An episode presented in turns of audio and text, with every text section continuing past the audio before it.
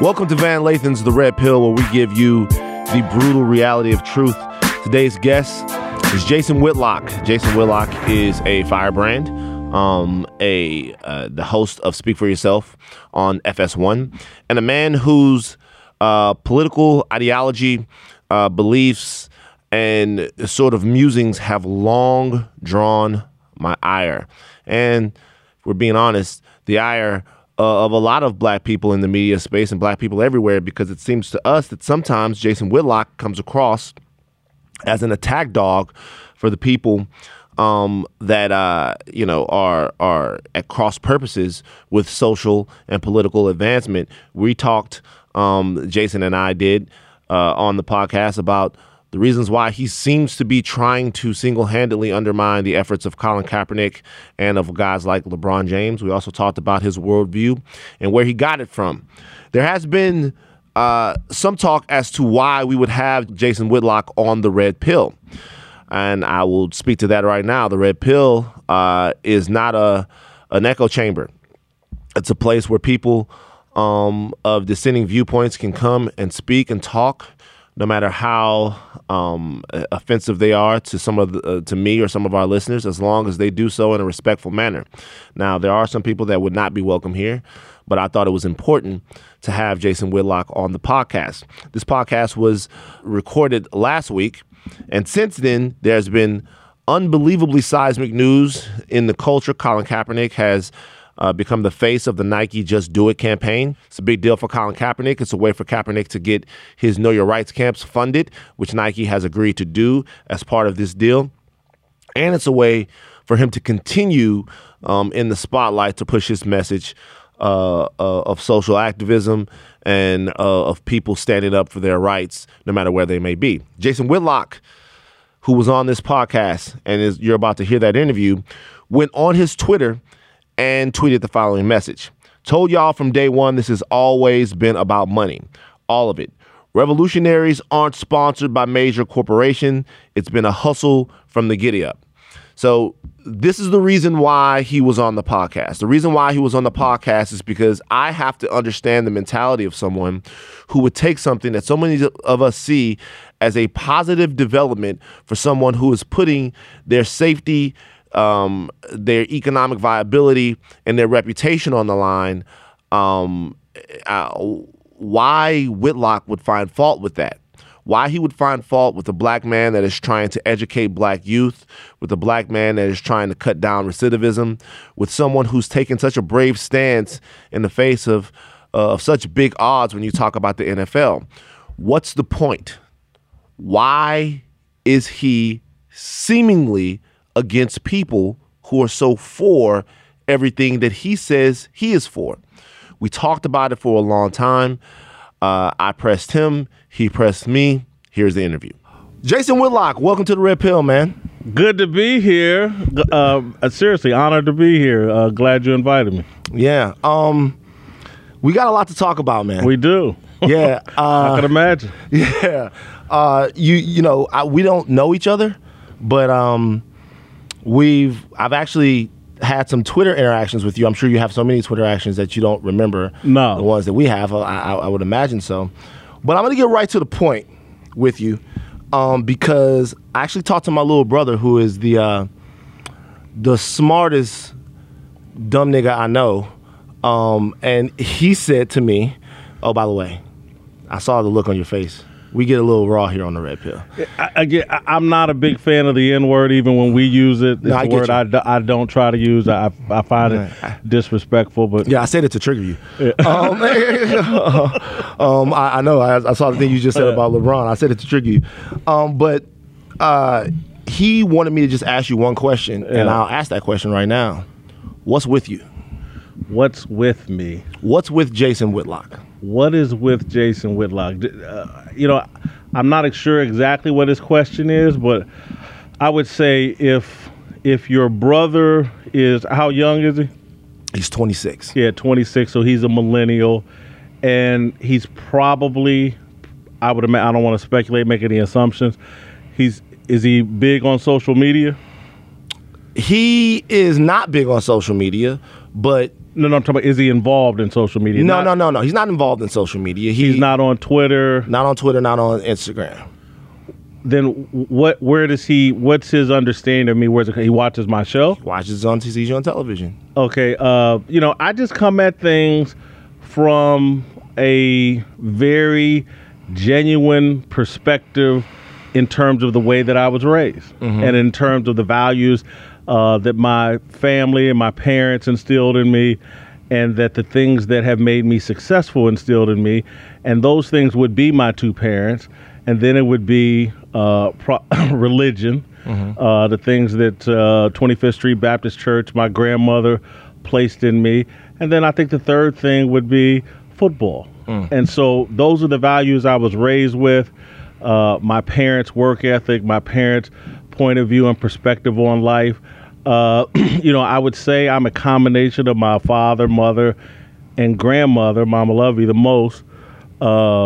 You know, so my father was somebody that didn't graduate high school, joined the Army, kind of got his life together during those 2 years he was in the Army, and then came back and took a factory job, I believe at Chrysler, and he's reading the book Malcolm X on his lunch break, mm-hmm. the autobiography of Malcolm X, and his supervisor and some coworkers complained. Mm-hmm. And my father was like, ain't nobody gonna tell me what kind of book I can read. Mm-hmm. This is crazy. I need to be in business for myself so I can be my own boss. I don't want anybody dictating my point of view. And my father became a small businessman in the black community for the rest of his life. He started with a barbershop, then a bar.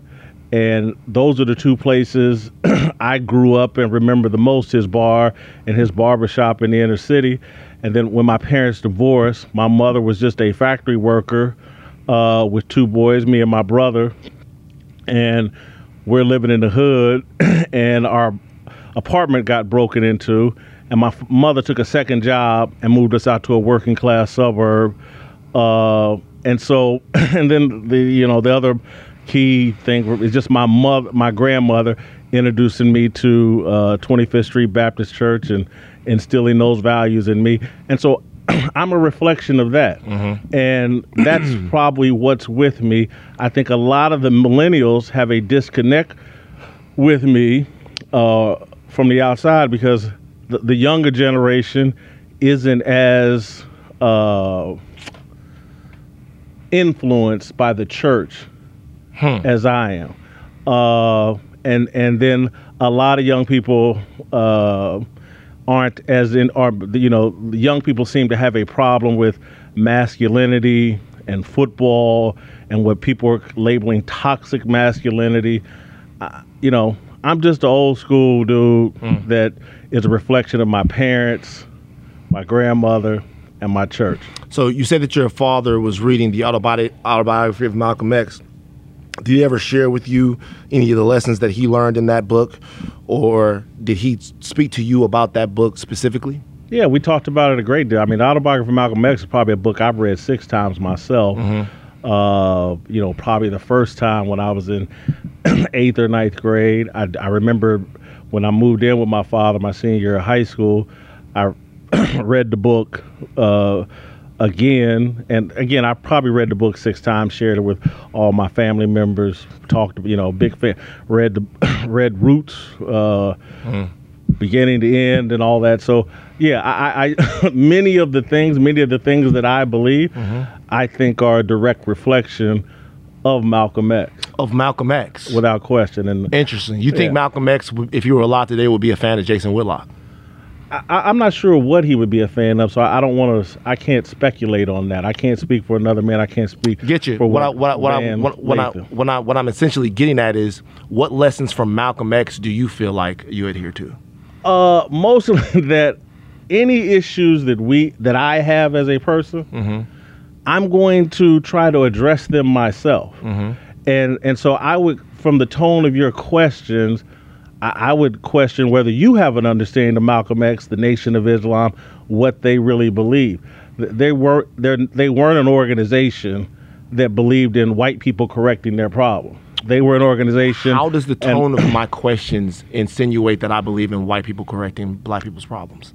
I think you have a tone that suggests that somehow Malcolm X or the values that I'm expressing and the things you see from me, a person that believes like any problem we have as African Americans, any problem I have, the first person I need to start with is me, and then and then look to us for solutions. And there's an inference that somehow the things I believe, the things that I espouse, are totally devoid from anything that Malcolm X. I didn't say totally devoid. Like, yeah. This, like, first of all, in terms of my understanding of the Nation of Islam, Minister Farrakhan, it's Elijah Muhammad's organization. No. Elijah Muhammad obviously started the Nation of Islam, but Minister Farrakhan is the beacon of light, the guy who is the mouthpiece and the spokesman for the nation today.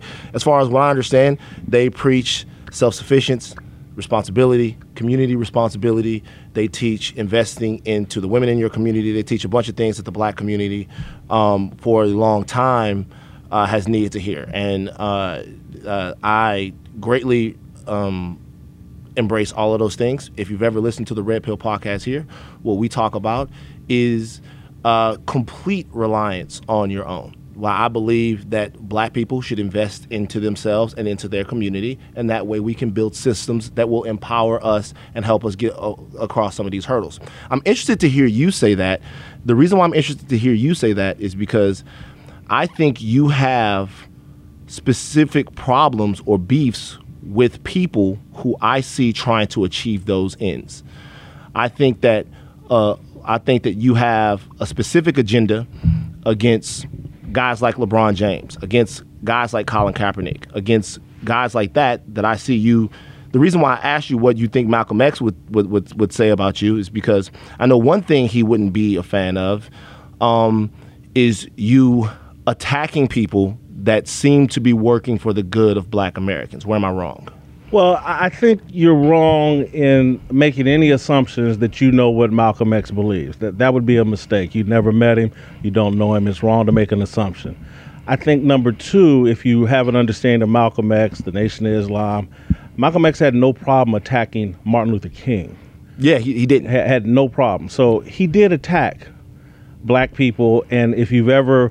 I went to the Million Man March. I've been to Savior's Day. He attacked black people who he felt like were working at cross purposes to what he was working towards. And what you just described, and you can correct me if I'm wrong. I feel like LeBron James is not at cross purposes with you. I feel like a guy like real quick, so I can finish my point. Yep. I feel like a guy like LeBron James is teaching self-sufficiency, is investing back into his community, is doing all of these things himself and not really relying on anybody else to do it. Once again, like, where am I wrong? I think that's in line with what you just said. I think that you can find no proof of me criticizing LeBron James for being involved with the starting of the school, empowering Maverick Carter, Rich Paul, investing in young people in Africa, in Akron. All you can find, if you want to go look on the show, anything I've ever written, is me praising those things.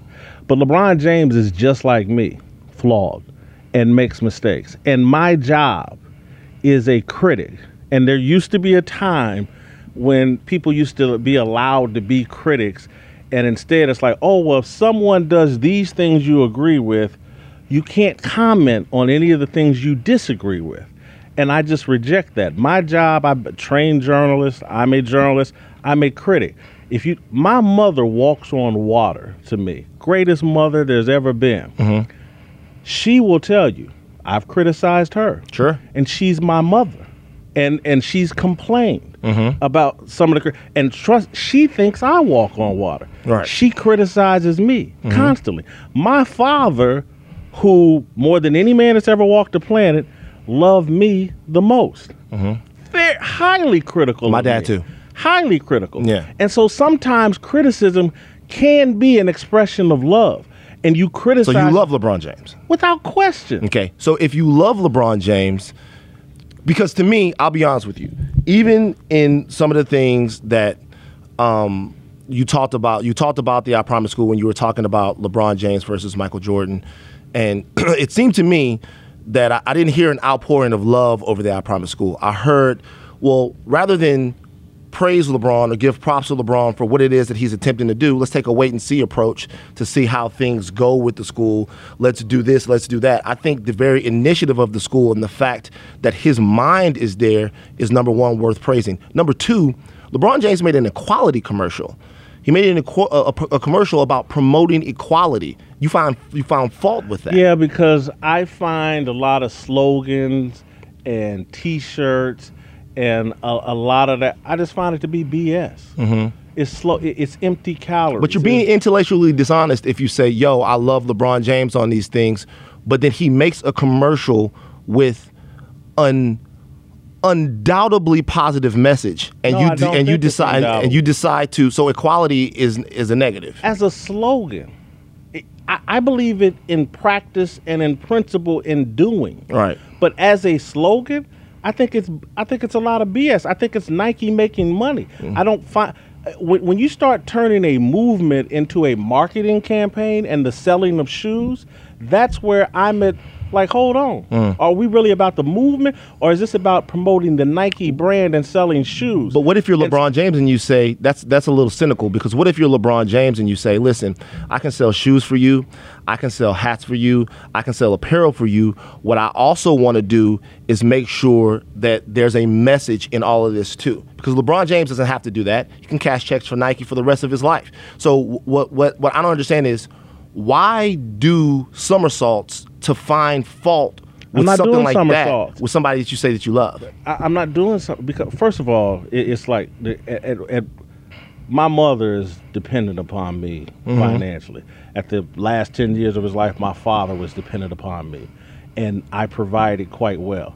Still highly critical of me. My mother right now, I'm going to call her when this is over. And trust it, she'll probably have some complaint about today's show, something that I'm not doing right. So this thing of the media has moved into this space of I love somebody, therefore I don't criticize anything they do. I don't point out anything that they do that I think may be an error. It's just something I reject. That's not love. And that's not the way your parents loved you. And it's not the way you love your parents. And so I think what I'm trying to have is for your brother's 26. And a lot of the people, young people, I'm trying to have a discussion that's on a higher level than perhaps they're prepared to actually engage in. In terms of what? In terms of what? I'm giving you an example. In terms of, I think this equality thing with Nike is really a business ploy. It's not really authentic. It's not about the movement. It's not about equality. It's a slogan. But you said, so do you think that LeBron James is inauthentic when he says equality? No, I think LeBron James is a spokesman. So then, if LeBron is the one pushing the message, and other people are pushing the message, how could it be inauthentic? If Nike, if you can empower Nike to sell shoes, why can't you empower Nike or anyone else to sell what you hope people get about you? You can, but again, when Nike starts talking about equality, and we know where their shoes are made, and we know what they're paying the people to make the shoes, and we know how those people are being exploited. I mean, let's be real here. Nike's a business, right? Nike is not this the NAACP. They're not a church, and again, all churches and NAACP all have flaws. Right, institutions built on proper things and good things and positive things. All we don't even have to go into the Catholic Church. So institutions and individuals can all get swept up in things they don't fully understand and don't fully comprehend how they're being used and perhaps manipulated. And so I just for me, when you start mixing the movement for equality with business, I think that's a red flag being raised, and I'm going to raise my hand and say, man, I don't know if that's what, that doesn't ring true to me. Got you. What your issue, if I remember it correctly, and correct me if I'm wrong, was that in some way LeBron James couldn't understand equality, but that his athletic talent, in some way, made it he couldn't talk about equality because he was such a fantastic athlete, because he had all of these things. You said that, because I don't remember the criticism being about what Nike does in sweatshops. By the way, all of that stuff, like all of those different things are completely valid observations in terms of whether or not a global corporation cares about equality. Right. So, but I remember your criticism being that LeBron James talking about equality was hollow because he's not equal to us. No, I think you're taking. What did you say? Mixed conversation. I've said a lot. But tell me, what you said was that I've said a lot about LeBron James, but I've specifically to this issue though. A lot, and at different times, and you can piece them together and blah blah blah. And we're going on memory here, which is kind of an unfair given how I've been at this since 1990. Hey, just real quick, somebody find that, Jason. Find what he said, so because we don't want to go on memory. Somebody find that, but go ahead. And so, what I'll say then, if I went through my entire body of work of things I've said about LeBron, and if I remember, this may have been a day that I did a 3-hour show filling in for Cowherd that I had this discussion. So there's 3 hours worth of content. And so, but I'm representing to you right now. But we can play the I Got You game. I can find this clip where you said this and blah, blah, blah. No, I'm not saying I Got You game. I'm just trying to make sure the conversation stays consistent. Right. But I'm telling you right now what I believe and where all my comments are coming from. Sure. I don't like the mixing. When you start taking the movement and mixing it with business, you've moved into, since we can be frank here, we've moved into bullshit, in my opinion. And so that's where, if I may not have said it all there or said it that, but that's where all my criticism is coming from. And then as it relates to LeBron. But that's a criticism of Nike and not of LeBron James. I agree, but I'm about to tell you what the thing I'm trying to explain to you young people that have put LeBron on a pedestal as an activist that I think is unearned. And that would be LeBron is a basketball player, I get it. But LeBron as an activist, I think there's a misunderstanding of Muhammad Ali because he keeps getting analogized to Muhammad Ali. And I don't think people understand that Muhammad Ali was controlled by Malcolm X, Elijah Muhammad, and the Nation of Islam. And he was standing on religious principles. He was a lightning rod and a spokesman for their organization. Right. And LeBron James, I don't know the religious organization that he's representing. He doesn't. I think he's representing his community the way he saw himself growing up and what he's trying to do. First of all, the one point that I will agree with you is there's no reason to have a historical Mandingo fight between Muhammad Ali and LeBron James. Muhammad Ali was a man for his times. His times demanded who he was in a lot of ways, and he rose to the occasion in a way that not a lot of people will ever get the opportunity to, because not a lot of people are Ali, and not a lot of people are in those times. LeBron James is someone who comes from an underprivileged background, who knows intimately these sort of pitfalls and the challenges of growing up in that, and is trying to eliminate them for other kids like him. To me, the notion of doing that, when we've seen a generation of athletes who didn't really seem to be as concerned about doing it in a public way that inspires other people to do it, the notion of doing that, it doesn't make LeBron James the greatest activist of all time, but why would we fucking try to poke holes in it? Because I think, in my view, there's a different role for LeBron James and the modern day athlete. Rather than trying to be the intellectual backbone or the spokesman, that era is past. Now that they are these major financial institutions and businesses, their role is more financial than being the out front spokesperson. They need to operate like other millionaires and billionaires do, and actually finance experts in the field to represent their views. What I'm arguing is LeBron's out over his skis trying to be the intellectual backbone of any movement. Jason, you're depowering him. It's an opinion. Yeah, I get it, but if you're wondering why you're depowering him, you're using the platform that you have to look at a guy, and you're saying, okay, so you're not doing it right. First of all, it's a lot of people who aren't doing anything. It's a lot of people who are doing things that are negative, and you're saying you're not doing something the way Jason Whitlock would do it. So because of that, I'm going to use a platform that I have on the Daily Show to kind of stick needles in you. How does that get the community of Akron, which is definitely going to benefit from what LeBron James is doing? Perhaps. How does that get that community you poking holes in the guy that's trying to help them, how does that help them? Because perhaps he might go about it a different way. You can have great intentions and be, look, it's no different than I go to the gym.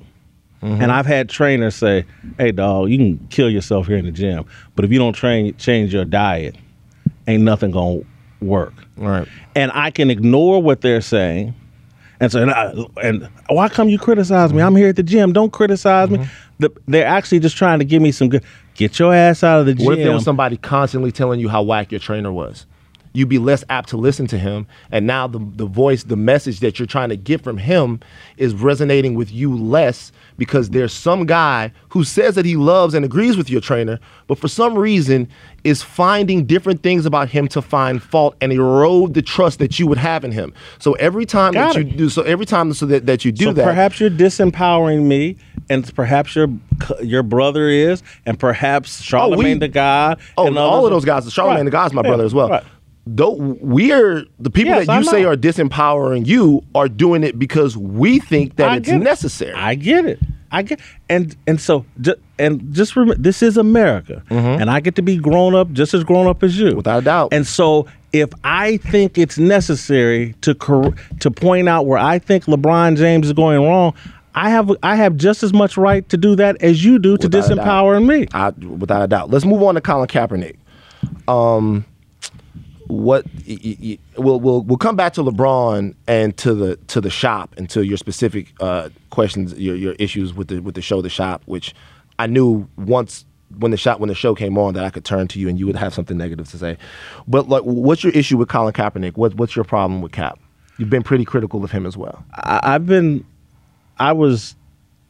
It's all over my Twitter if you go back to when he was playing. Biggest Colin Kaepernick homer fan there was. On the football field. And then when Colin Kaepernick decided that he lost his starting job and he's going to take a knee to protest inequality, I think it's BS. I don't think that's what it was about. I think he was upset about losing his job. I think Colin Kaepernick... That's a lie. Well, in your opinion, no, because prior to Colin Kaepernick losing his starting job, there was definitely a point where Colin Kaepernick was less active politically. If you check social media with Colin Kaepernick, if you know Colin Kaepernick's off the field stance and stuff like that, prior to him losing the starting job, prior to any of that stuff, Colin Kaepernick had started to be more outspoken on his social media about things. People that follow him were not at all surprised that he took a knee. That narrative that you just said is a made-up, spun narrative. That's just simply not true. If you follow Colin Kaepernick and you've been following him, as a matter of fact, I remember having a conversation while Colin Kaepernick was still starting, albeit struggling. I remember having a conversation with someone going, "Yo, what's up with Colin Kaepernick? Like, he is all of a sudden really, really militant." That predates him losing a starting job. That's a true fact.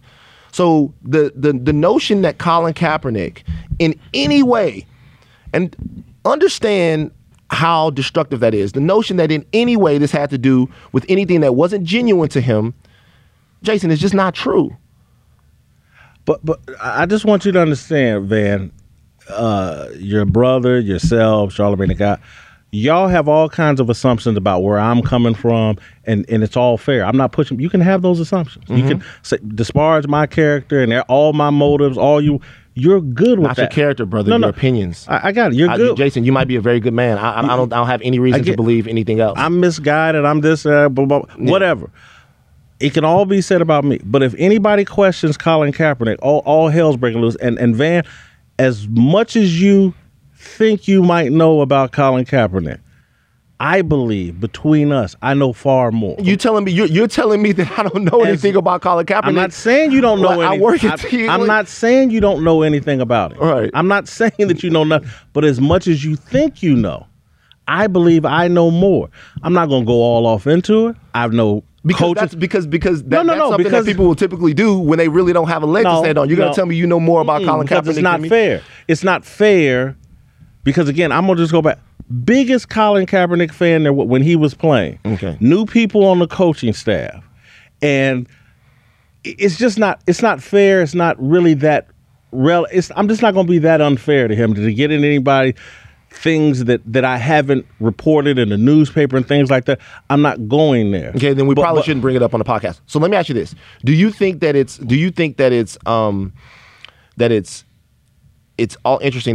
it interesting at all to you that you are a fan of Colin Kaepernick while he was on the football field doing the stuff that he was doing, but as soon as he took a stand about racial injustice, then all of a sudden you flipped on him?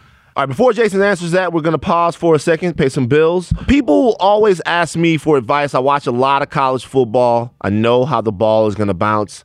That's my thing. Usually when they ask me for advice, it's what team to bet on this week. Had it been this past week, I'd have told you to bet heavy on those LSU Fighting Tigers that took care of the Miami Hurricanes down in Dallas. It was what we like to call in Baton Rouge a shellacking. The truth is, though, I don't always know who's going to win. I got to be real. Sometimes I'm just going with my gut. But if you think you know, you got to check out MyBookie. You got to trust me. These guys are your best bet this season. They've been in business for years, have unbelievably great reviews online, and their mobile site is super easy to use. Not to mention they have in-game live betting and the most rewarding player perks in the entire business. Plus, for you fantasy guys out there, you can even bet the over-under on how many points a fantasy player is going to score each game. That's some hardcore betting right there. So lay down some cash and win big today. You win, they pay. Join now, and MyBookie will match your deposit dollar for dollar. Use the promo code PILL when creating your account to claim up to $1,000 in free pay. That's MyBookie. And don't forget to use the promo code PILL when creating your account to claim the bonus. You play, you win, you get paid. Now let's get back to Whitlock. I got no problem with guys taking a stand against social injustice, things like that. My point was, if I have a problem with the police, I'm going to take it to their job. Mm-hmm. I'm going to protest at their jobs. I'm going to make things uncomfortable for them. Mm-hmm. I think that a handful of black NFL players haven't figured out what NBA players have figured out. We're not going to mess up our job, our industry. Football and the NFL has created more black millionaires than any other industry, hands down. More than rap by a long mile. It's the best industry for black men. I don't believe in making a mess there.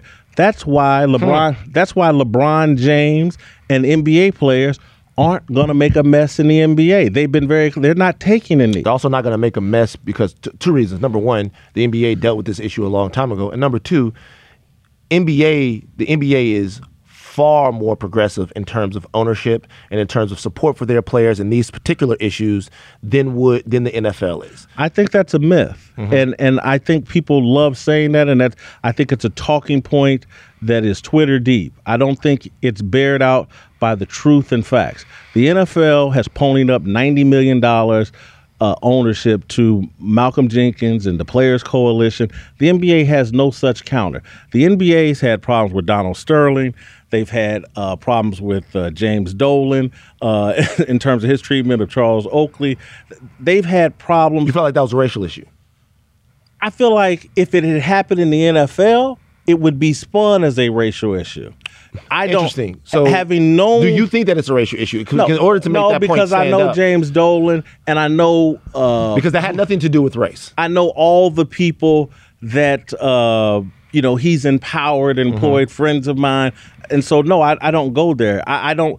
But trust me on this: if it had happened in the NFL, it wouldn't matter. The media would have spun it racial because there is an attack on the NFL because the people that actually understand one of the greatest institutions and friends to black men has been football, has been this thing we've labeled toxic masculinity. There are guys that, like me, that never played a drop in the NFL that have benefited from football. Played Ball State, right? Played at Ball State. But again, me and my father, my senior year of high school, we in a one-bedroom, 400-square-foot apartment in the ghetto. My father makes $200 a week bartending at his friend's bar. there was only one thing that was getting me out of the ghetto and onto a college campus, and that was football. Mm-hmm. And there's thousands upon thousands of black men just like me who have had their lives changed by football without ever getting a drop of the NFL. Mm. And I see football as being under attack, and I see Kaepernick as an unwitting tool in the attack on football. Hmm. It's crazy for us as black men to damage the game of football when it has transferred so much financial wealth, influence, and power. It's the most powerful thing in pop culture, the #1 show on 5 different TV shows. It was never intended to be dominated by 70% African-American employee base. This is all unintentional. Employee base. Employee base. Employee base. It's never, well, I'm sorry, we out here in Hollywood, Van. You think 70% of the guys you finna step outside this door with are black? Hey, 7% of them. Thank you. Right. And so we're going to shred the NFL for a 70% employee base, but Harvey and TMZ, we're going to look the other way.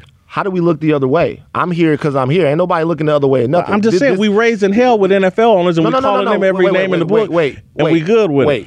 This is my problem with the NFL. I'll go back for a second. Number one, I think the NBA's response to Donald Sterling when Donald Sterling was outed was very telling. Donald Sterling was out of the NBA. Donald Sterling acted an ass for 20 some odd years. For 20 years he was doing what he was doing when it was made public that Donald Sterling was a racist. Donald Sterling was there was the discrimination suits against his real estate. Everybody knew about Donald Sterling for 20 years. I didn't know.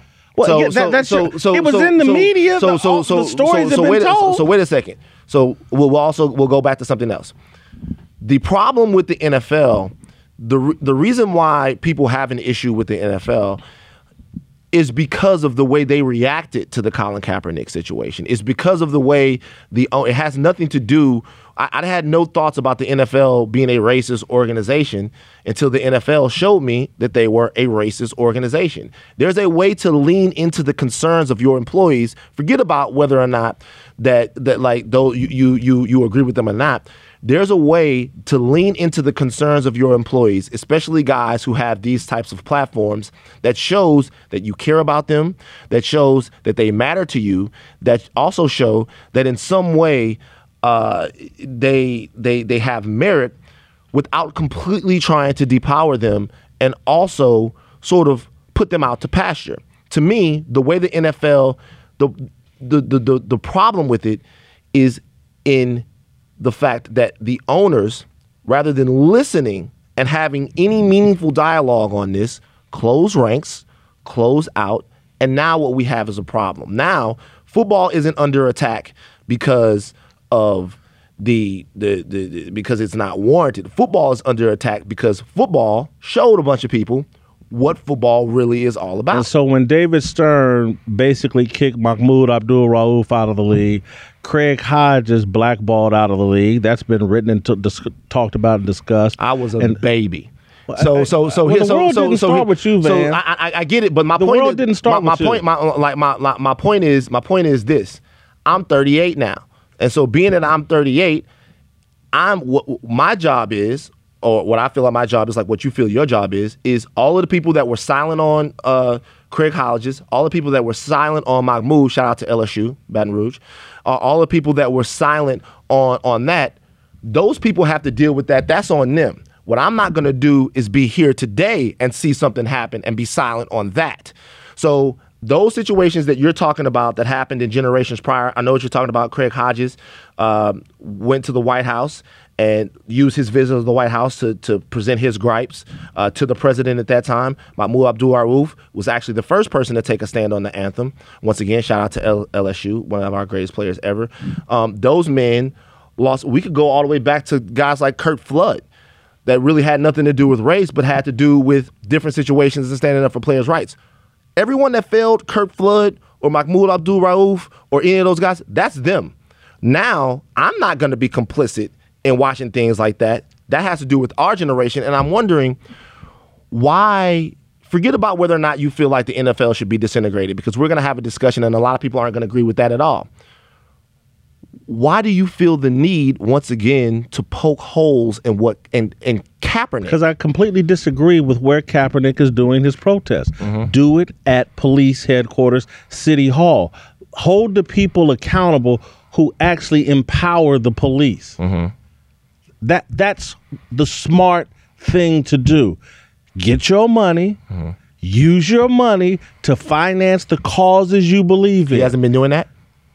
He's not getting his money. He could be getting more. Forget about him getting his money. Has Colin Kaepernick, because a lot of people are going to talk about... Yeah, he has. But I haven't heard you as a matter of fact... Because I see it as a marketing point. As a matter of fact, you once accused us at TMZ Sports of running a PR story about Colin Kaepernick, having it fed from his people. I didn't even know Cap at that point.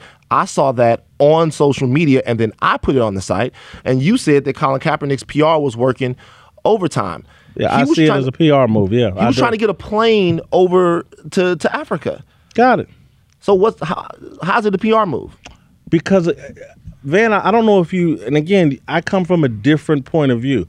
A lot of people do a lot of good things without putting it out over social media. He needed that. He was trying to get people to sponsor. He was trying to raise awareness for it so he could get it done. But rather than actually... Colin Kaepernick has promoted every piece of charity he's done since he got booted out of the NFL.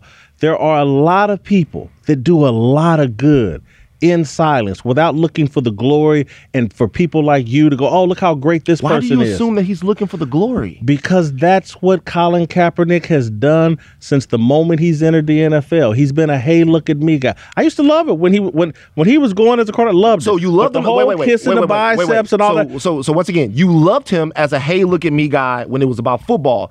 But if he's a, hey, look at me guy about advancing the rights of disenfranchised people. If he's a, hey, look at me guy, if he's saying, hey, look at me, it's not about scoring touchdowns. It's not about that. If it's, hey, look at me, while he's out there actually doing work on people's behalf, that's where you draw the line, Jason Whitlock. Because I think it's all mixing of the movement and charitable work with business.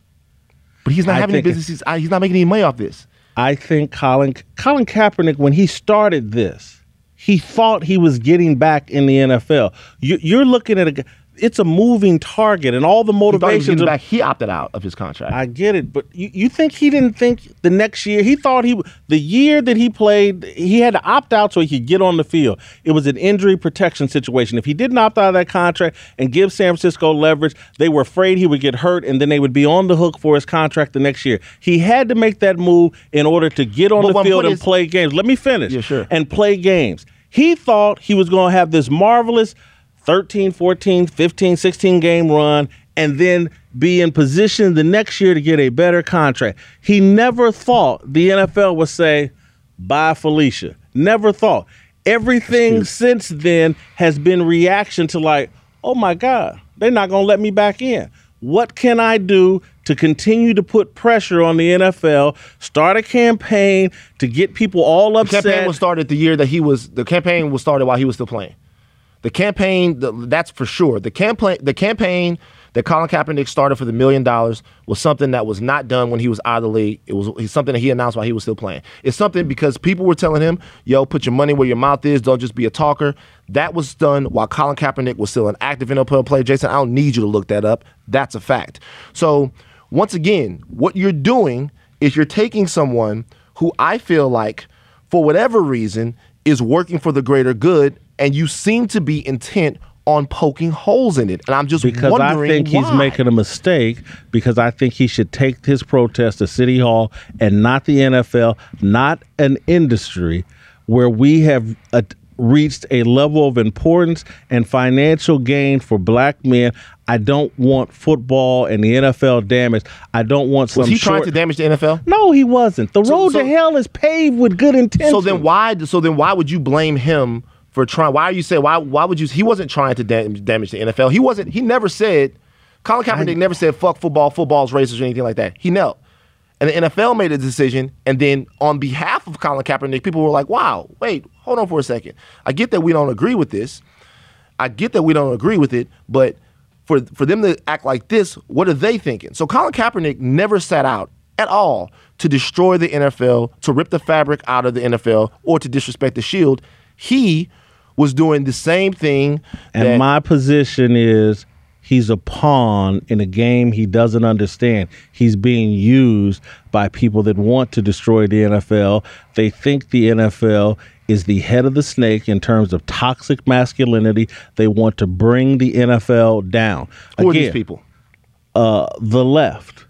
The left. The left. So the left wants to destroy the NFL, and they're using Colin Kaepernick. The left wants to clearly destroy toxic masculinity. And they want to destroy the NFL. The NFL is the #1 show on 5 television networks, which makes it the most powerful force in pop culture, mm-hmm. which makes it the most powerful symbol of toxic masculinity. Mm-hmm. The NFL, when it was invented, and all the way up through the 50s, 60s, no one ever imagine that the NFL would become the greatest thing in pop culture, and the stars of the NFL would be 70% black. We as black men are in a position that was never intended. Right. And people are out to stop it. And Colin Kaepernick, he doesn't know it. He doesn't realize it because he's so caught up in everything the left and the liberals tell him is all the greatest thing in the world. So now he doesn't know it, but he's a pawn in that game. Do you understand how disrespectful that is? You're saying that Colin Kaepernick isn't even responsible for his own thoughts. Do you think that Colin Kaepernick is perhaps smart enough to know exactly what he's doing? Why won't he? Might. So he might. Then I really disagree with him there. So, but what I'm saying is, once again, Cap not trying to destroy the NFL. Cap had a demonstration, by the way, sat down, spoke with the military guy, then took his knee. So it seems like at least Colin Kaepernick is willing to have conversations with people that feel disrespected about things. Colin Kaepernick is willing to engage and to give way on this. What I'm wondering, once again, I'm not going to ask the question again, but I'm wondering, there are kids all over the place that Colin Kaepernick is going to them doing Know Your Rights camp, so they know your rights camps, so they have better interactions with the police and so that they know their rights. Yep. Colin Kaepernick is donating and giving time to organizations in New York, Cleveland, and all over the place that are determined to take down recidivism. You guys, reducing recidivism will reduce criminal activity. That is not good for the black community. That is good for the American community to reduce recidivism. It's good for the American community, okay?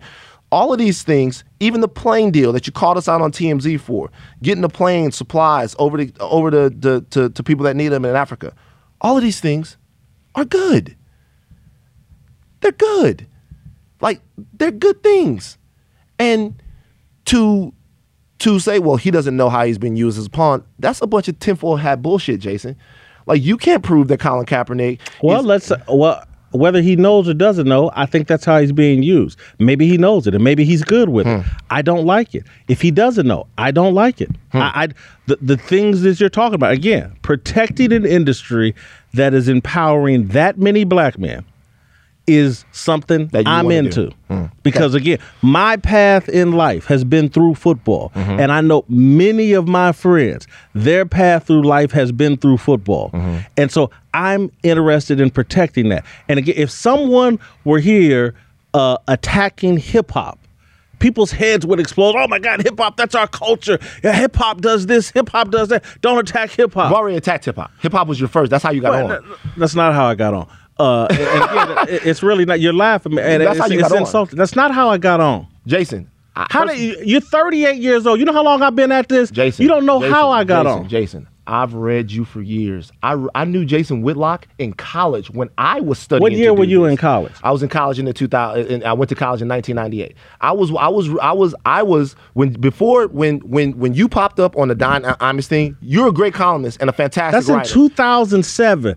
I got on in 1994 as a columnist. Great. Now what I mean is popped. Like, I've been at TMZ. Did you understand how I got on ESPN? It didn't have a damn thing to do with hip-hop. But I'll tell you straight up, the Don Imus situation is because you're a late comer. No bullshit. The Don Imus situation. You know my career better than I do. I know. I'm telling you what I know my career better than I do. I know nothing about your career. I don't know how you got on. But you don't know my career better than I do. That's crazy. I know your career like you know what Colin Kaepernick's motivations are better than what he does. So for me... No. Let me say this. sense. If I was sitting here talking to Colin Kaepernick and he was explaining to me, no, Jason, X, Y, and Z, it would be a very different discussion than going through you. Mm-hmm. You're talking to me and trying to explain to me my career.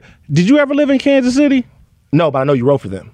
But you know I wrote for them. Did you ever live in Kansas City? Nobody was fucking with you because you wrote for the Kansas City Star. The reason, the thing that got you on Fox News, all of these other places, is when you defended, let's keep it all the way on 100. The thing that got you on all of these different platforms is when Don Imus, another racist ass old school dude, came out and called a bunch of girls nappy headed hoes, you, rather than deal with the insult, you decided it was time to deal with hip-hop. That's when Jason Whitlock was everywhere. I had seen you on ESPN. I had seen you all of those places. Where I hadn't seen you was on Fox and MSNBC and all of those other places. That's why I hadn't seen you. So when I say that's how you got on, I'm not talking about getting on as a general sports columnist. Shout out to everybody around the country that's doing that, because there's not a lot of black guys doing that. You got to give Jason his props. You got to give Stephen A. his props. You got to give all those people their props. Not taking anything away from you. But what I'm saying is,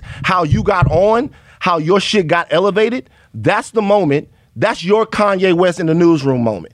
For sure, without a doubt. That's your Kanye West moment. Man. It's just, it's utterly preposterous. Whatever. Moving on. So we agree to disagree. You know my life, but Jason, you're the smartest man on the planet. Jason. No, actually you are, because I don't know everything about you. I can't tell you everything about your career. You can tell me about mine. I actually lived and accomplished and did. You know better than I do. Yeah, that's amazing. Without moving the goalposts here, let's come back to that specific issue. Without moving the goalposts here, because you can ask and answer the question. Shit, you know better than I do. I feel you. Probably, maybe I could. What I'm asking you is, and no bully pulpits here.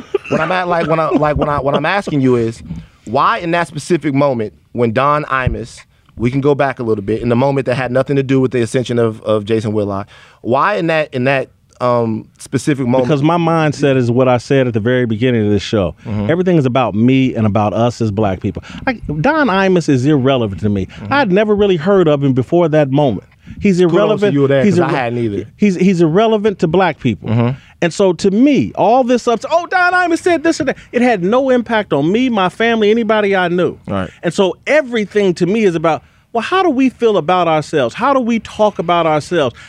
If it's so important what Don Imus thinks about a black person, why is it important what I think about a black person and what other black people think about me? Mm-hmm. That is the premise that Malcolm X and those guys live on, and that's what my father lived on, that's what my mother lived on, that's what God teaches me from the Bible. Me. Look for the God in me. Quit looking for everybody else to approve me or look out for me. How do I feel about myself? That's what's most important to the survival of black people, not what some idiot like Don Imus said. That's why I went at it that way. Guess what?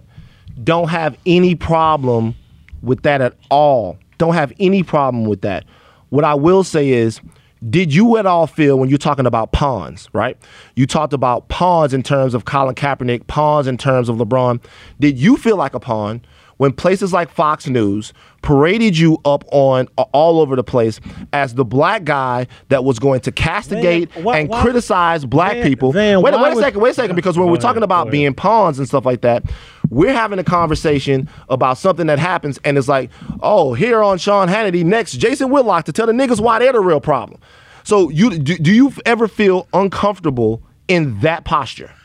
So, Van, again, I know you're a Jason Whitlock historian, but the number one attention I got off that column was sitting on Oprah's couch for 2 episodes talking about hip hop and how we feel about Oprah wasn't ourselves. A fan of hip hop at all then as well. I got it. Right. And so Oprah is the person who, if you want to say that was me going to the next level, it was Oprah that put me on the next level. Oh, I have tons of problems with Oprah Winfrey and the way she dealt with hip hop culture. Let me ask you a question. But you're not going to throw an Oprah pass out there and for maybe like, okay, Oprah said it's cool. No, I have a problem with you. That's not what I'm saying, but I'm just saying you are the historian on Whitlock. Sure. And Oprah putting me on her show, that was the big moment. I don't ever remember, ever in my life, being on Sean Hannity's show. Were you on Fox News? Ever in my life. Probably. I've been on Fox News. I was on Fox News yesterday. All right, so maybe not Hannity. So let's not split hairs. Maybe not Hannity. That was an example. But it was Oprah that put me over the top, and that's who invited me on to represent her perspective. No, in your mind. Right. I'm giving you you're the Whitlock historian, and that look, I can't deny. Going on Oprah was a big damn moment in my career. Maybe you could argue the biggest, but it was Oprah because she liked that perspective, and there was other black people that liked that perspective. I was not out there on an island. And so, yes, did CNN, MSNBC, and Fox News also have me on to talk about that? Absolutely. Right. So, who are the black people that Jason Whitlock likes? Who are the ones that you support? Who are the ones that you think are doing it the right way? Like, forget about likes. Leave like out of it. Who are the black leaders, the thought leaders, or the community activists that Jason Whitlock? At the top of my list, I'm a huge Jim Brown guy. Jim Brown and I have been friends for a long time. Been in support of his AmeriCan program for a long time. I like a lot of the things LeBron James is doing in Akron and have been supportive of those things. There's some things I don't like and I'm critical of. I think in terms of black leadership, there's a major void. I think might that be because Jason Whitlock keeps trying to cut the heads off people who come out and try to be black. It's all me. It's all you're right. It is. It's all me, Van. It's like I'm saying. You're saying there's a void, and they keep trying to be people. Oh, I can name a billion people. DeRay McKesson, Philip Agnew, Jamira Burley. I can name. You Tiffany. Came out with DeRay off top. DeRay. Oh, so you don't like DeRay? Come on, man. You don't like DeRay? This ain't a serious conversation. Okay. All right, like I can name, and by the way, I can name Sean King. He ain't even black. He ain't even black. Sean King's not black? Hell no. Okay. This ain't even a serious conversation. So wait. Sean King ain't black. So, that's how you know there's a void in our leadership is because a white dude is masquerading as a black leader. Listen. Everybody listen to this podcast. Whatever you think about Sean, you leave it up to Sean. He's Rachel Dolezal out. He gets to decide what race he is. No. I know Sean King. He's laughing at Sean King because Sean King is working on behalf of black people. He's not black. He's working. I didn't say he's working on behalf of black people. Like. And by the way, he is. You guys, Sean will explain what's going on with Sean. He's Rachel Dolezal. We good with it. So here's the situation. So there's a bunch of different people working all the time. And those are the people, to be honest with you, I agree with one thing that you said. One thing that you said is you said that we need to empower the people that are doing the work.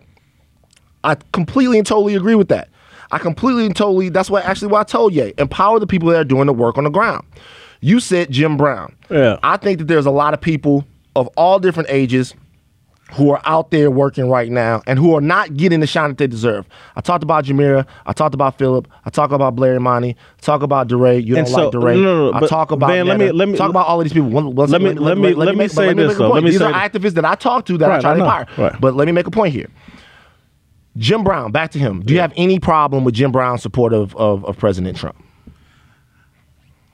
Man, I don't get into questioning. I'm not into politics. So you're questioning everybody else except for Jim Brown. I'm not into politics. So I've never voted, ever. I've been very crystal clear on this. Right. I'm not moved by politics or politicians. Or you're moved by policy. Because all of these things that you talk about that you care about, mass incarceration, that I've done real journalism on, not podcasts. By the way, Jason, I've read it. Right. I've read it. The real journalism that you've done on mass incarceration, I didn't just that no one else has, that everybody else is critical of. Have you done any? Chill. Yeah. Stop. Give Jason Whitlock credit for the full credit Red Pill podcast. Give Jason Whitlock credit for delving into an issue that plagues underprivileged communities. You, a couple of years ago, tweeted the link. Well, while we're not supposed to self-promote, right? You tweeted the link to that, and I read it, and it was good. And it was very insightful, and it was very deep, thought Jason Whitlock, talented guy. I'm not going to take anything away from there that you did. That's not what we were trying to do. But what I'm saying is, you're saying you don't get into politics. No. There are going to have to be policy decisions that are made. I get it. In order to curb some of these issues and change some of these issues that are in these communities. So you want to talk about people that are trying to correct them, or talk about people that are trying to do them, yet you don't have a foot in the door. No. Politically. What does Jason Whitlock do? What I do journalism. I financially support the things that I believe in, which including, is what? Again, I operate completely different than everybody that goes out and broadcasts what they do. Right. But so you can't tell us. I got you. I'm not interested in it. Okay. That's not how I operate. I feel you, Doc. I'm not living, again, younger people are, and I get it. Everything y'all do is to be pictured and captured on Instagram and Twitter. That's not my generation. It's a problem. I get it. That's not my generation. I'm in agreement with you that's not my generation. So I don't operate that way. Right. But in terms, the other thing in terms of when you start talking about politics and politicians and leaders and blah, I try hard to stick to sports. And again, so no, I do. That's not true. Let me explain.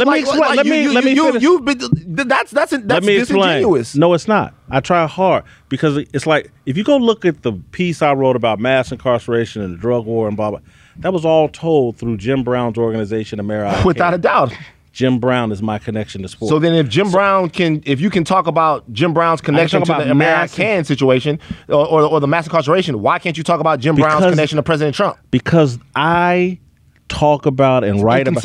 In journalism, I get involved in the things that I'm passionate about. Admit that's inconsistent. I get involved in things I'm passionate about, the things that I have insight on. Care. First, it was things that you stick to sports, and now is what you're passionate about. So you don't care about. Do you have any opinions about President Trump?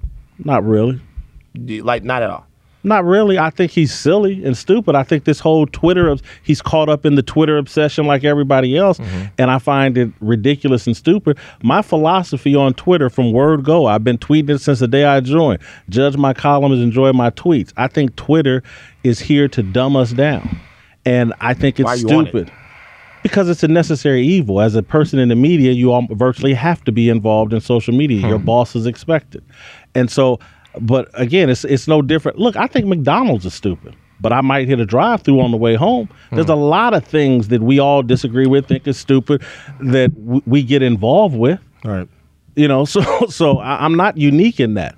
But so as I think it's silly for the president to be on Twitter and to be doing the silly, stupid things he does. Do you think that Donald Trump in any way, the message and sort of the edict and the energy coming out of the Trump administration, it's too negative. I've said that. I said that on TV the other day. The reason why he gets so much negative energy is because he puts out so much negative energy. He can't. It's hard for him to stay focused on anything positive. And so does it worry you at all that someone that you respect so much like Jim Brown is so devoted to the guy?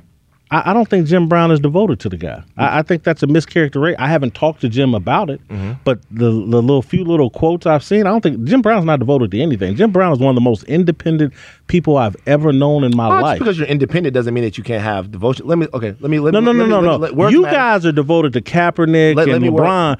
Jim Brown is a day-to-day person. Jim Brown. Okay, me and Jim Brown have been friends 20 years. Tomorrow he may not like me. Well, he's been in Trump's corner since he walked into Trump Tower. And we just did a story last week about him doing a radio interview with JT DeBray, talking about how he likes Donald Trump, talking about the fact that he knew that it would make him unpopular in the community, but he likes Donald Trump, the reasons he liked him, so he's consistent about that. Do you have any issues with the fact that he's that committed to Donald Trump? Nah, not really. Okay, cool. It's no... So it doesn't bother you. I get it. That's fine. The Jemele, you used to work at ESPN. Yeah. How do you feel about the Jemele Hill's entire arc and the situation at ESPN? She's leaving now. It seems as if you're gonna have to clarify the question. This is what I'll do. This is how I clarify. Narrow it. Jemele Hill is out at ESPN. Yeah. It seems like she's leaving. By the way, she's leaving ESPN. It seems like things got too hot at Jemele Hill. For Jemele Hill at ESPN when she started to make some of her political beliefs more known on the evil social media. How do you feel like the treatment of her by the public at large and by her company has been fair? I think that it's a mistake for anybody, any adult, any person in the media to become a slave to their Twitter feed and to think that their Twitter feed is the place where they should be the most provocative and the most interesting. I think Twitter is for silliness and dumb stuff. And anybody that gets caught up in Twitter and thinking that that's the platform they should be most worried about rather than the platform that pays them $2-3 million, I think that's a recipe for death, for a career. That's career suicide. Do you think, first, you engage with people quite a bit on Twitter. Yeah. So what's the difference? Again, you're not going to find Sometimes the conversations between you and people on Twitter are very serious. Well, sometimes they're playing around. Give me examples. I mean, you were back and forth. I have no memory of it. When you tweeted out, that Colin Kaepernick and now we're in the sports lane. We're talking about Colin Kaepernick, right? So again, so you can talk seriously on Twitter about. So she could talk seriously on Twitter. There's almost virtually. I don't believe any Twitter conversation is all that serious. I don't believe any of it's all that serious. But what I try to do is stay consistent in sports, and if I delve outside of sports, I'm really not trying to make news with my opinion outside of sports. That's a recipe for trouble, and I'm just not obsessed with my Twitter platform. When I go on TV, I'm not thinking about, how's this going to land on Twitter? I'm seeing too many journalists, media people, and other people, their entire point of view is driven by how's Twitter going to respond, and I think that's a mistake. You don't feel like you have an audience that you play to? Are there a group of people that, I mean, I know they exist, but are there a group of people who, does Jason Whitlock not have a choir? No, I don't have a choir. You don't? No, I don't. I think that's been one of, as we've moved into this new era of media, I think that's one of the things that I've had to adjust to, is that everybody is looking for a very small choir. No one's looking to be the independent voice that kind of irritates both sides. You really feel like you irritate both sides? Oh, this is without question. What's your most problematic view to the right? I don't believe in the Second Amendment. And I think the Second Amendment has outlived its usefulness. And I've been very outspoken. We can't agree on anything. Right. Because I'm a huge Second Amendment guy. So again, if you don't think the NRA doesn't monitor me, you're crazy. So you feel like the NRA is monitoring you?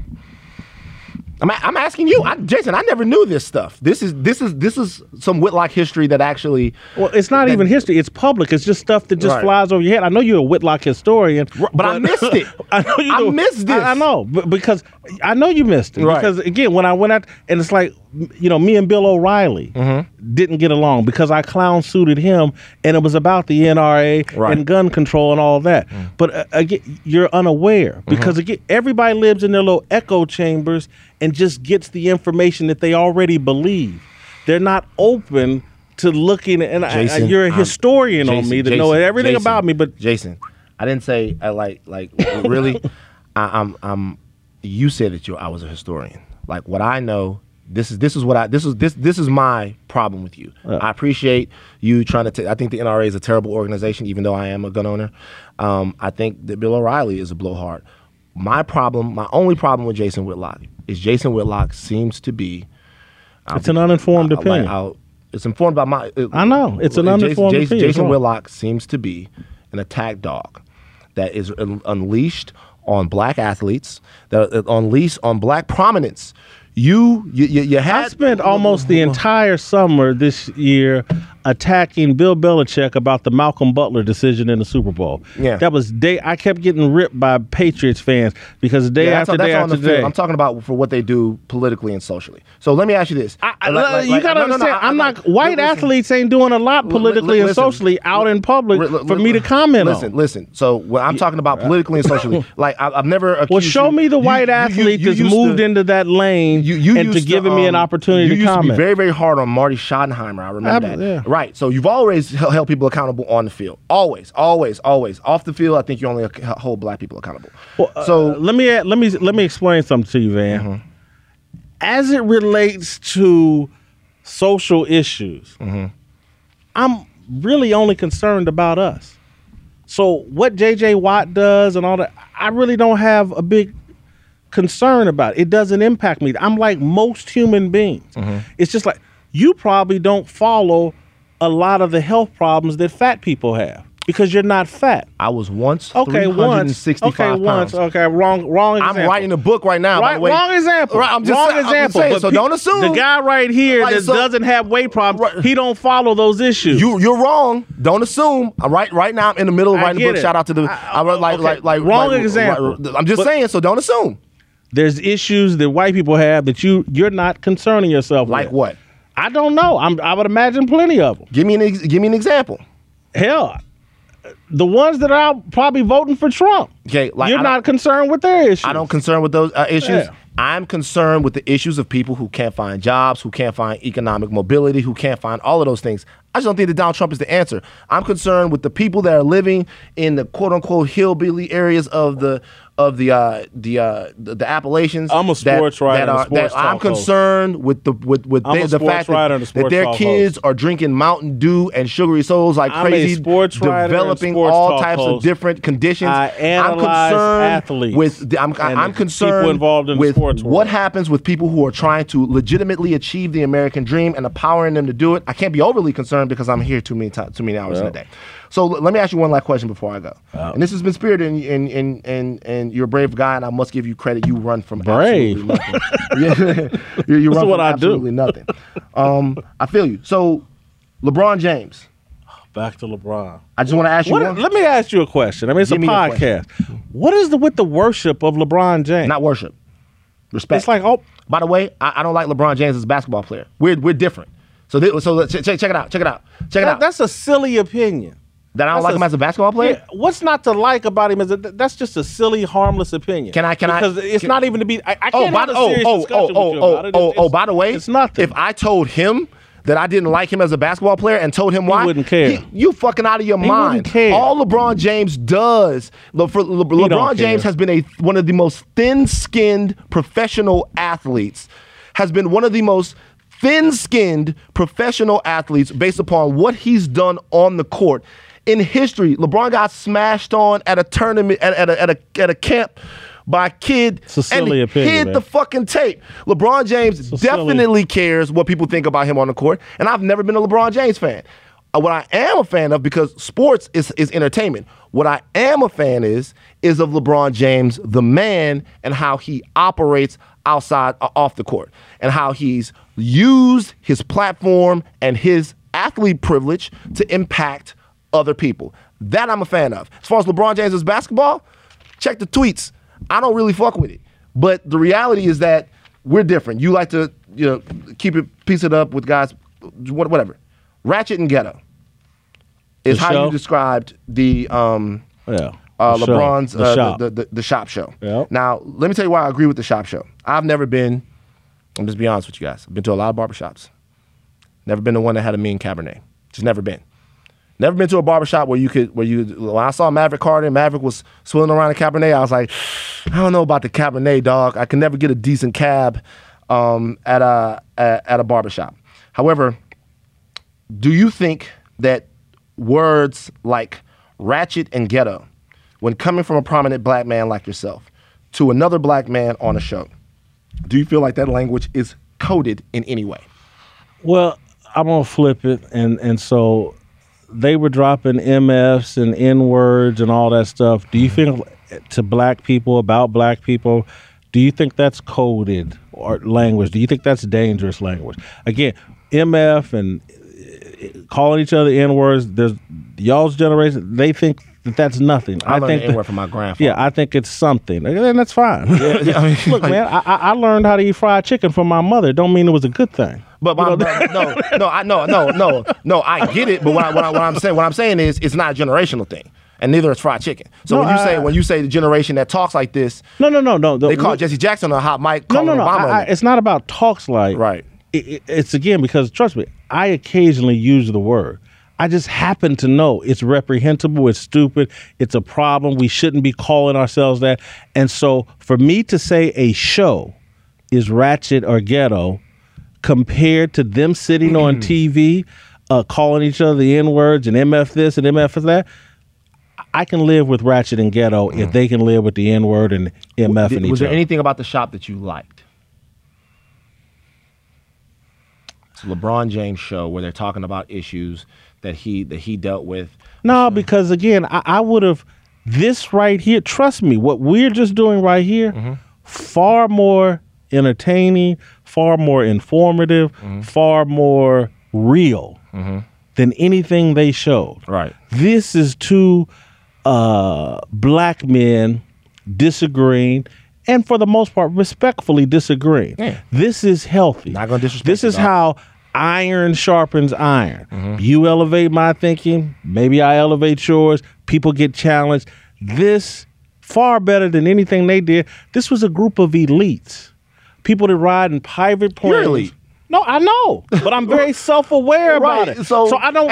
And by the grand scheme of things, even though I drive a Honda Cross Tour and you have a very nice watch on, I'm elite. No question. You know what I'm saying? So no question. Not everybody has a television show or a podcast to do this, so it's always they don't have to sit on air as if they're representing something that they're so far removed from. But it's been so many years. Do you understand when you show the kind of talent LeBron does in 4th and 5th grade, your world changes instantly? I know about who he was when he was in the 7th grade.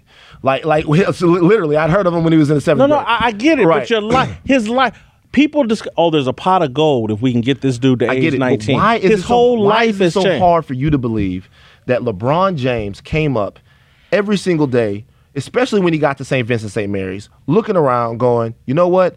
He said it. He said, "I'm here because I can play basketball." Mm-hmm. He recognizes that he's there because he can play basketball. All the other kids, that's just life for them. All the other kids, well, most of the other kids, not all of them, most of the other kids, that's just life. They get to go to St. Vincent, St. Mary's because of the station in which they were born. LeBron James, at a young age, thinks, this doesn't seem like it's equal. Now, equality at its base level is something that we might never get to, but he goes, when I get the opportunity to make a change in that, when I get the social, the economic, maybe even the political capital to make sure that some other kid has a leg up, I'm going to do that. And he's still connected to that idea. So when you're saying that he can't relate because it hasn't been a long time. I didn't say he can't relate.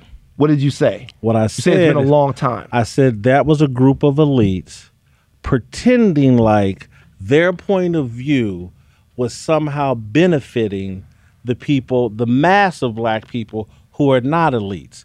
Their point of view to me was not benefiting the mass of black people who are not elite. Why? Because what the mass of people who are not elite need more than people sitting up going, oh my God, America's unfair. What they need? They need schools. You know what they need? They need schools. They need engagement, and that's what he's doing.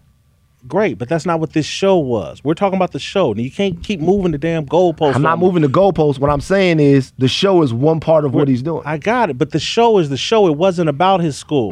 So now we're just talking about the show. Sure. And if I had a show, I would have been looking for opportunities to explain or engage in conversations where people who have made it can explain to the mass of black people, X, Y, Z, A, B, C, and D, here's the things you need to do in order to move ahead. Rather than just Snoop talking about every place else around the globe treats us better than America. That's their experiences. I get it. But again, they have other experiences. And that's not an authentic experience to Snoop because the man has enough money to live wherever the hell he wants. Once again, that's my opinion. I know, but once again, You don't want anyone to assign any thoughts onto Jason Whitlock, but you're saying that Snoop Dogg is not. You really believe Snoop feels like every place around the globe treats him better than America. I have enough respect for Snoop to believe that anything that he said is gonna be authentic. I don't want to like. He's a damn rapper, man. Right. So he's not, but he's not on the rap song. He's speaking his heart. He ain't trying to make words rhyme. He's talking about his experience. Around him. I've spent a little time around him. A little time. In a real conversation? Oh, as real as it can get. Go look at who he employs and see if that matches up with as much as real as it can get when a nigga is high. All right, listen. Jason, I did not expect... I want to say one last thing. Sure. If I was LeBron James, what I'd love to see him talk about. We spend so much time in America as black people with platforms holding a discussion about what white people can do to fix black problems. And so we've focused the last 3 or 4 years. We're hyper. What can we do to get the police to treat black people better so they can quit killing black people? What can we do? How can we get them together? And so I would just like once for us to say, for people to say, you know, let's have a seminar where we get young black boys together and teach them how to deal with each other without resorting to violence.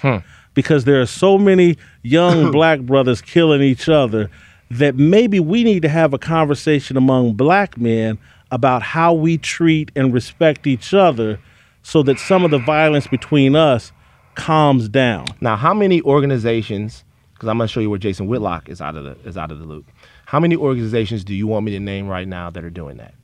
Name them. Jason Wilson up in Detroit, the Cave of Adullam, is a transitional teaching academy for black boys where he teaches them not only self-defense, but positive conflict resolution. And it's an ongoing program. If you want to donate some of that money to it, he needs it. The Manhood Academy, all over these places, teaching black boys.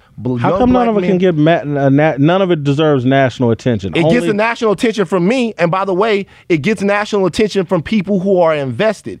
All of these, one thing that really irks me. How come athletes ain't invested? There are a bunch of athletes sort of, one thing that really irks me. Take a knee for that, and I'll be right there with them. One thing that really irks me is when people say, why don't we have this?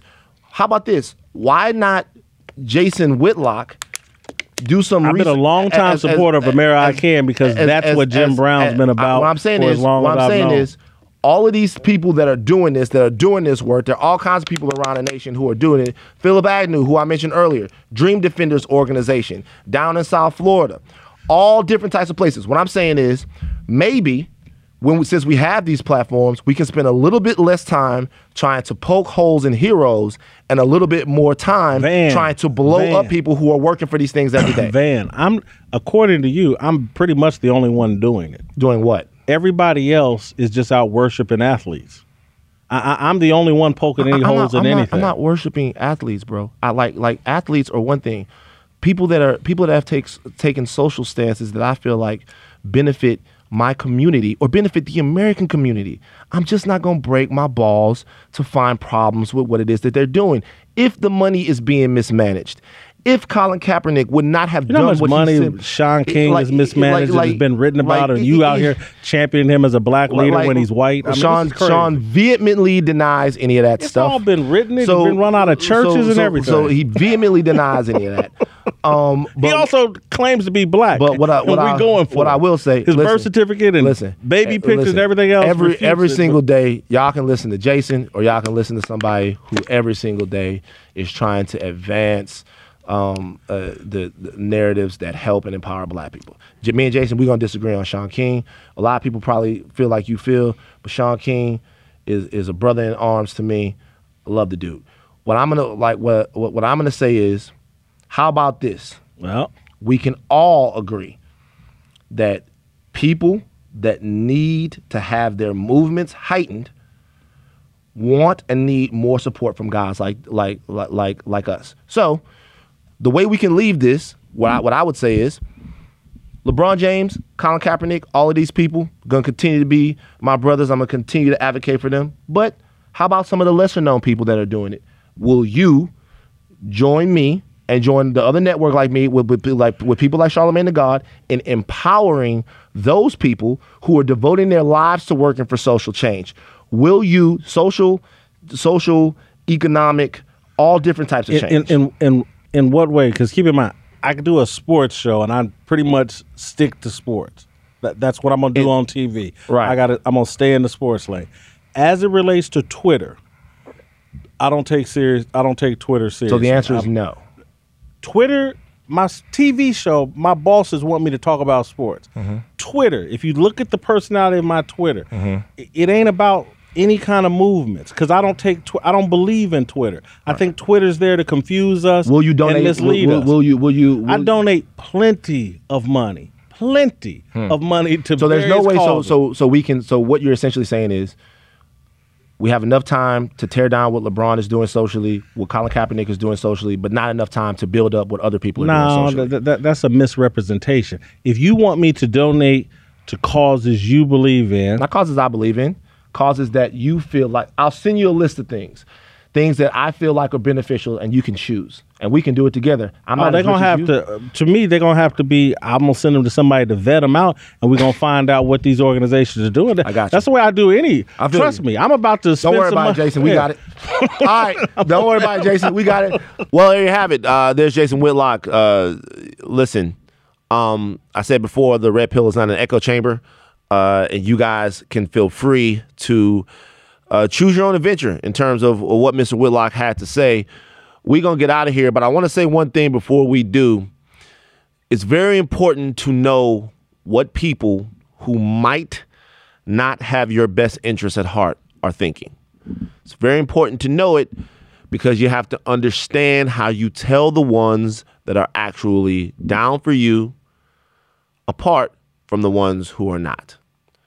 Thought it was very important to have a conversation with someone who, like I said, claims to be for the advancement and empowerment of black people, but seems to be at cross purposes with that. Hope you guys enjoyed it, and I hope that throughout the course of the conversation, you guys got a better idea of what he thinks, of what I think, and what we all should be thinking. Peace.